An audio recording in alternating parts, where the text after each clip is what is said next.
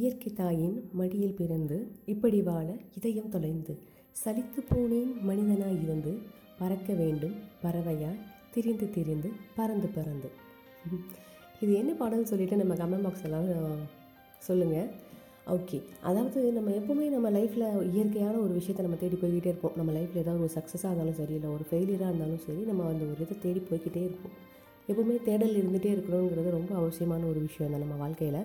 ஆனால் அந்த இயற்கைங்கிற ஒரு விஷயம் இருக்குது பார்த்தீங்களா, அதுக்கு மட்டும் ஒரு சேஞ்சஸான ஒரு விஷயம் இருக்குது. அது என்னென்னா, இயற்கை அப்படிங்கிறது நம்ம இயற்கையோடு வாழணுங்கிறது கிடையாது, இயற்கையை நமக்குள்ளே வச்சுட்டு தான் வாழணும். ஏன்னா நம்மளை படைச்சதே அந்த இயற்கை தானே.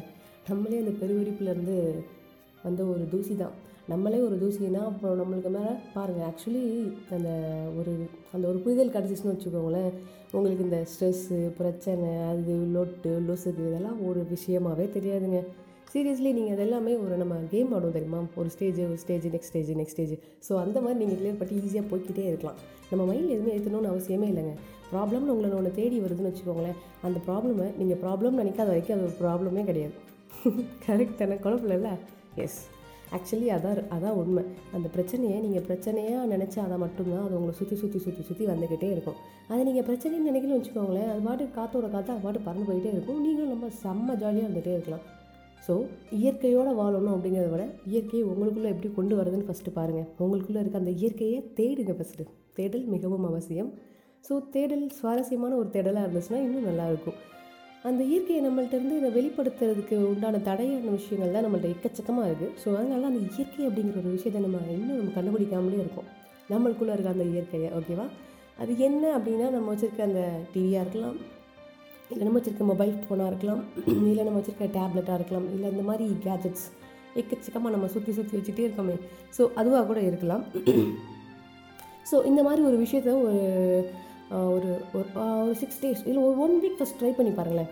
உங்களோட ஃபோனு இல்லை உங்கள்கிட்ட அந்த ஆப்பில் இருக்க நோட்டிஃபிகேஷன் எல்லாத்தையும் ஆஃப் பண்ணி வச்சுட்டு, உங்கள் ஃபோனையும் கொஞ்சம் ஓரமாக வச்சுட்டு, அப்படியே ஒரு காலையில் ஒரு ஃபோர் தேர்ட்டி இல்லை ஃபைவ் ஓ கிளாக் எழுந்துச்சி உங்கள் மொட்டை மாடியில் போய் அப்படியே அமைதியாக உட்காந்துருங்க.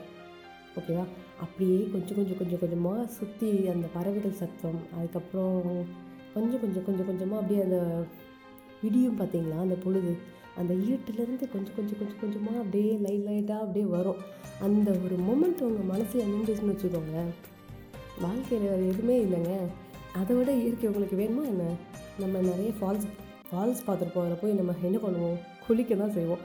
நிறைய அருவி பார்த்துருப்போம், நிறைய ஆறு பார்த்துருப்போம், அது எல்லாத்தையும் பார்த்து நம்ம ரசிக்கவே மாட்டோம். எல்லோரும் போய் போய் குளித்து ஓகே நான் சந்தோஷமாகிட்டேன் அப்படிங்கிறது தான் இருக்குமே தவிர்த்து, அதை என்றைக்காவது தூரமாக உட்காந்து பா இவ்வளோ அழகாக இருக்கே அப்படின்னு சொல்லிட்டு என்றைக்காவது நீங்கள் பார்த்து ரசிச்சிருக்கீங்களா?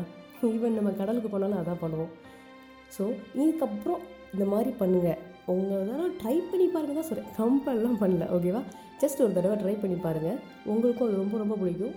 அது அப்படியே அதை சுற்றி என்ன நடக்குதுன்னு கொஞ்சம் அப்சர்வ் பண்ணுங்கள். சும்மா உட்காந்து லொட லொடன்னு ஏதாவது பண்ணிகிட்டே இருக்காதீங்க, அப்சர்வ் பண்ண கற்றுக்கோங்க. உங்கள்கிட்ட இருக்க அந்த இயற்கையை எப்பயாச்சும் அப்படியே தூக்கி ஏற்றி போட்டுருங்க. ஓகேவா, அந்த கேட்ஜெட்ஸை ஒரு சிக்ஸ் வீக்ஸ் மட்டும் sorry six days seven days மட்டும் ஒதுக்கி வச்சுட்டு அப்படியே ரிலாக்ஸ்டாக இருந்தீங்க. காலையில் உங்களோட ரொட்டீனை அழகாக பாருங்கள். ஸோ இந்த மாதிரி பண்ணிகிட்டே இருக்குன்னு வச்சுக்கோங்களேன், உங்களுக்குள்ளே ஒரு விதமான ஒரு சம்திங் ஒரு ப்ளூம் ஆகும், ஒன்று வந்து அப்படியே இதாகும்.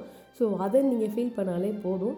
ஸோ உங்கள் லைஃப்பில் பயங்கரமாக ஒரு பியூட்டிஃபுல்லான ஒரு லைஃப் வாழலாம். சொர்க்கம் செத்ததுக்கப்புறம் சொர்க்கம் போயிடுவாங்க, செத்ததுக்கப்புறம் நகரம் நரகம் போயிடுவாங்கன்னு சொல்கிறாங்க.